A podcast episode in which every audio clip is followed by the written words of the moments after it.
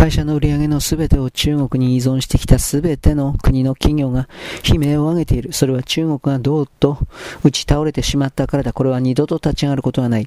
中国共産党は自国の中の民間企業にすべての責任を押し付けて、中国共産党とそれに近いところだけを復活させようと本当に狙っている。彼らは不良債権処理をやるだろう。8割9割の民間人を犠牲にして中国共産党とその中心だけが立ち上がるとやるだろう。その8割9割の中にこの韓国が含まれている。もちろんこれは日本の親中派と言われているものも含まれているのだ。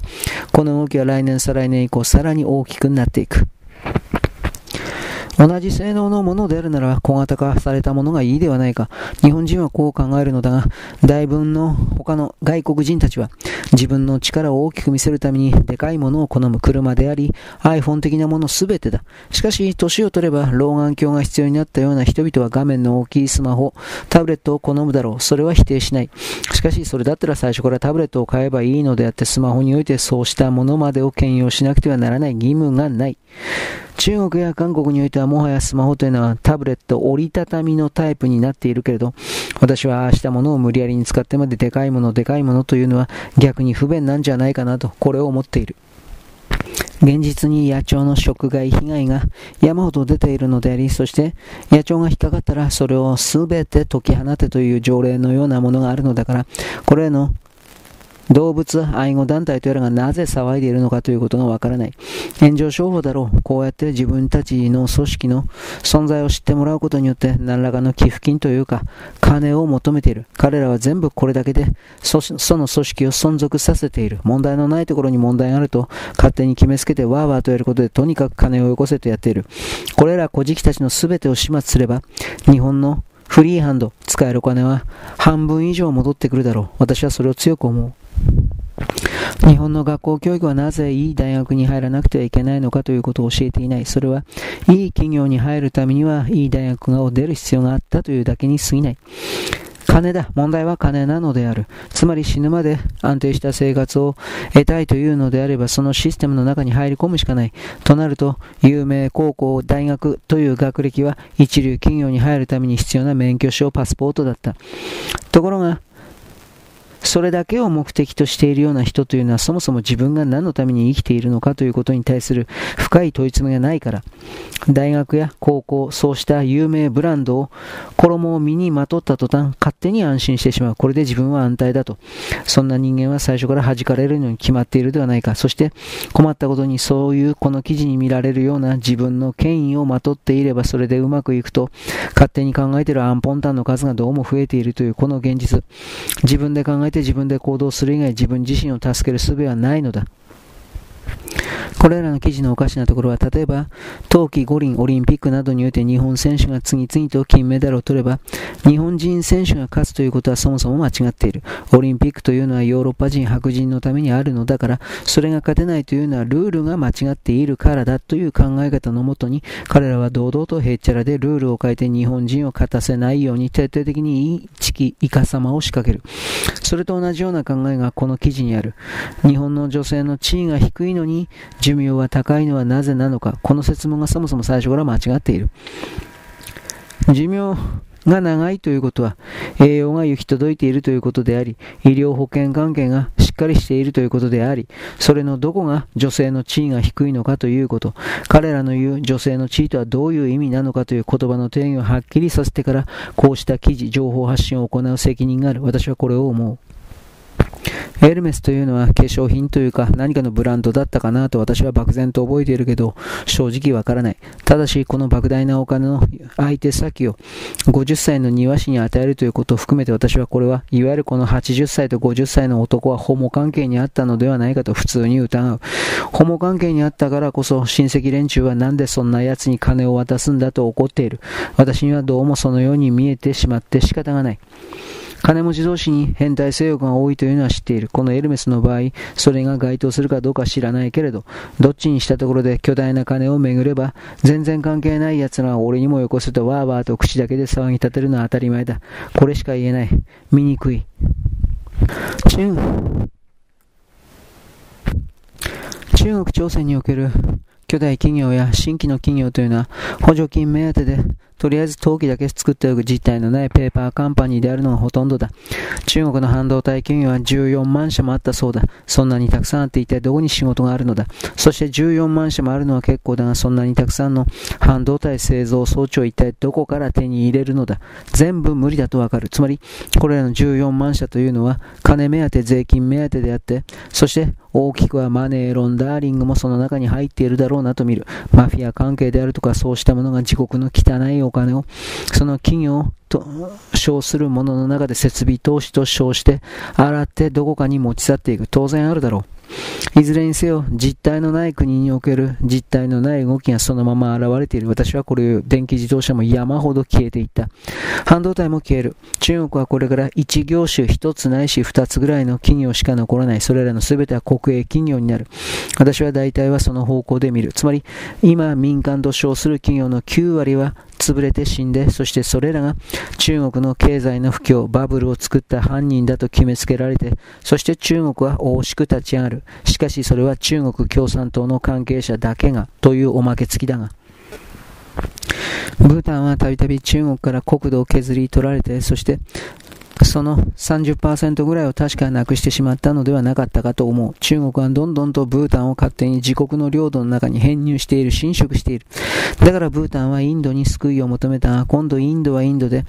ブータンに対して強圧的に出るような部分があり、ブータンの一部の国民というものはインドが嫌いで仕方がないというものもこれが出てきている。こういう連中が中国と繋がってインドの勢力を排除するために内側から鍵を開ける。この記事における大きな開発にしても、ブータンの内部における人々の自分だけは儲けたい、豊かになりたいという気持ちが中国共産党と勝手につながってこれらの地域の開発を中国に丸々譲ってしまうといったそうした動きにつながっているのだろうなと決める。ブータンにははっきり言って暴力装置が弱い、警察も軍隊もないに等しい。警察は一応あるようだが軍隊はない。そんな国で自国なるものを守るというのはどう考えても無理だ。ということがこの記事に現れている。中国の山椒魚は買いやすいそうだ。だからペットショップでこれが売られていたという記事を見たときに、これを飼っていた人がもう買えなくなって、この岐阜県の関係国、関係地域にこれらの山椒を捨てた。ほとんどがそうだろうなと見る。だから考察して、日本山椒魚と言われる独自のものがなくなっていく事物にあり得るだろう。しかしこれらが荒廃して、愛の子を作るということは、これはもともとは相当に近い種類なのだろうなということも伺える。しかし、このままでは、環境の変化に弱い日本の山椒魚の方が先に死ぬんだろうなと消えるんだろうなということも思う。言えることは、中国人はこの山椒魚を薬として使っているらしいので、これからもどんどんと勝手に中国から日本に持ち込まれ、この記事にあるように環境中に捨てるということが類発多発するだろう。ブラックバスと同じだ。中国人は本当にどこにいても自分のことしか考えない格好の事例だなと私は思った。私はこの記事を読んだ時に中、小学生が自分の肉体を売りに来たのかと本当に驚いた、びっくりした。しかし、どうやらおそらくは違うらしい。子供たちのネットの中において、この東横に行けば自分の不満であるとか不安を聞いてもらえるような人がいるということが、これはどうも嘘だと思えるが噂になっていて、その、それを目的として小学生たちが集まったということのようだ。本当かどうかはわからない。東横にいる立ちんぼの女たちを買う目的で小学生たちがやってきた。これもあるかもしれない。小学生たちのの中で既存の市販薬をたくさん飲んでオーバードーズ的なものを得て快楽を得るということが本当に流行っているかどうかも疑わしいが仮にそれが流行っているのだと決めるならこれは本当に末期的だなと私は言葉が続かない移民というものを野放図に許せば必ずこうなる。日本も川口のクルドの問題を早く蹴りをつけなければ、あっという間にこのスウェーデンのように北欧の他の地域のようになってしまう。彼らはその国のインフラ、何もかも泥棒し、しかし義務は果たさない。金は払わない。税金は払わない。利用するだけ利用して、そして勝手に増えていく他の地域に出ていく。そして最初からこの日本に住んでいたような面をして、この他の日本人に対して何もかも押し付ける。ゴミ捨てであるとかそういうことを踏まえて、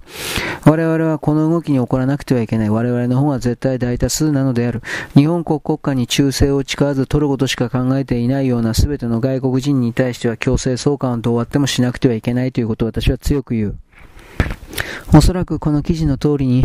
安倍派と言われる、そして二階派と言われる関係の議員を逮捕するというところまでにはいかないと思う。それをやってしまえば、逮捕されない議員を見つけることの方が難しくなる。日本の行政というものが一切機能しなくなる。そこまで東京地検は踏み込むことができるか、いくら背後に米国の命令があったとしても。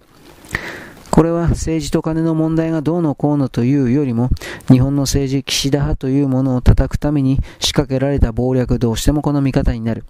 私はこれが統一教会絡みなのか、それとも次の総裁選における指名、次の首相になりたい人間がこれを仕掛けたのか、一切わからなかったけれど、大穴としては岸田首相が自分のライバル安倍派の誰かの全てを蹴落とすために自分で仕掛けた。これすらあり得るのが日本の政治のよくわからないところだ。この流れはもう少し観測していなければ本当のところは見えてこないだろう。NHK のニュースなどにおいては中国の侵略的態度であるとか、彼らの謀略盗み取りの態度であるということは一切伝えられない、報道されないが、ネットを見れば基本的には中国、朝鮮、韓国というものは、日本から全てを泥棒することのみでその国家のす何もかも成り立たせてきたということのいろいろな証拠付きで上がっているので、さすがにそういうものを今の若者勢力が見抜くことができないと私には思えない。だからこそ、こうした尖閣諸島、沖縄本島も含めるが、こういう中国の侵略に対して神経質に注意深くなるのは当たり前だという言い方を私はする。こうした言論の統制が始まっているということは中国の内部に来る中間層から下に実際に被害が出てきているから仕事を失ったりあとは給料の払いがものすごく遅れていて困っている。そうした事態が中国の全土で広がっているからということが伺える。そして銀行に生活費を下ろしに行こうと思っても下ろせないだとか生活費を当座の生活費を借りに行こうと思っても貸してくれないだとか様々な不具合がおそらく起きているのだがそれらの全てを中国は封じ込めているので、外からの投資が入ってこなくなるから。だから私たちは中国の本当の姿に気づいていない。しかし、これからさらにさらに中国は壊れる。そのことを踏まえて、我々はあの国というものをもっと冷静に見る自分を、ここで取り戻さなくてはならないのである。話題の中華料理店生態号においては、今日の時点のツイートで、店の前に13、4人の人々が並んで待っている。つまり店内は満員ということなのだが、そうした画像が出ていた。おそらく本当なのだろうと思う。中国人と台湾人は75年以上喧嘩してきたから戦ってきたから、これらの嫌がらせに関しては台湾人のアドバイスを聞くことが正しい。お店の人が天安門、香港独立などなどといった様々な写真をおそらく台湾の関係者からもらって貼ったことによって、中国人はこれらの店をネタに揺することができなくなった。動画のネタにできなくなった。非常に良いことだ。しかしこれから彼らを忘れた頃に再びやってくるかもしれない。このことを決して忘れてはいけない。中国人の言いがかりにおいては、台湾人コミュニティにまず、助けを求めた方が早いのかもしれない。そうしたことが今回の事例によく現れている。少し前にヨーロッパ EU が中国の自動車会社というのは不当券売、つまり国の補助金を受けて本体の価格を8割引きぐらいの値段で売っているといった報告がなされ、こういうことをするのであれば我々ヨーロッパは自国の産業を守るために中国の電気自動車に高い関税をかけると前もって言っていたが、それがドイツやフランスの中で出てきた。フランスは明確に中国車外しであり、ドイツは補助金を出さないことによって基本的には電気自動車ということをやめる方向に、こういうことが伺える。中国を中に引き入れた国は基本的には全て滅んでいく。取られるだけ取られて、そして何も得られない。中国は何も渡さないからだ。そして中国は官民含めて、個人から集団、国家含めて、本当に地球上のあらゆる全てのところを盗むこと、取ることしか考えていない。こういう連中と人類が共存できるか、共生できるかということを真面目に考えるがいい。無理だ。ということで中国というその国家勢力をゼロに近づけるためめに完全にはできないが、ゼロに近づけるためにあらゆる手段を通じて、まず経済の部分から彼らの儲けの手段を切り取っていく、潰していくというのは、これは当然の姿だ。今回の EU の措置、フランス、ドイツの措置は徹底的に正しいと私はこれを言う。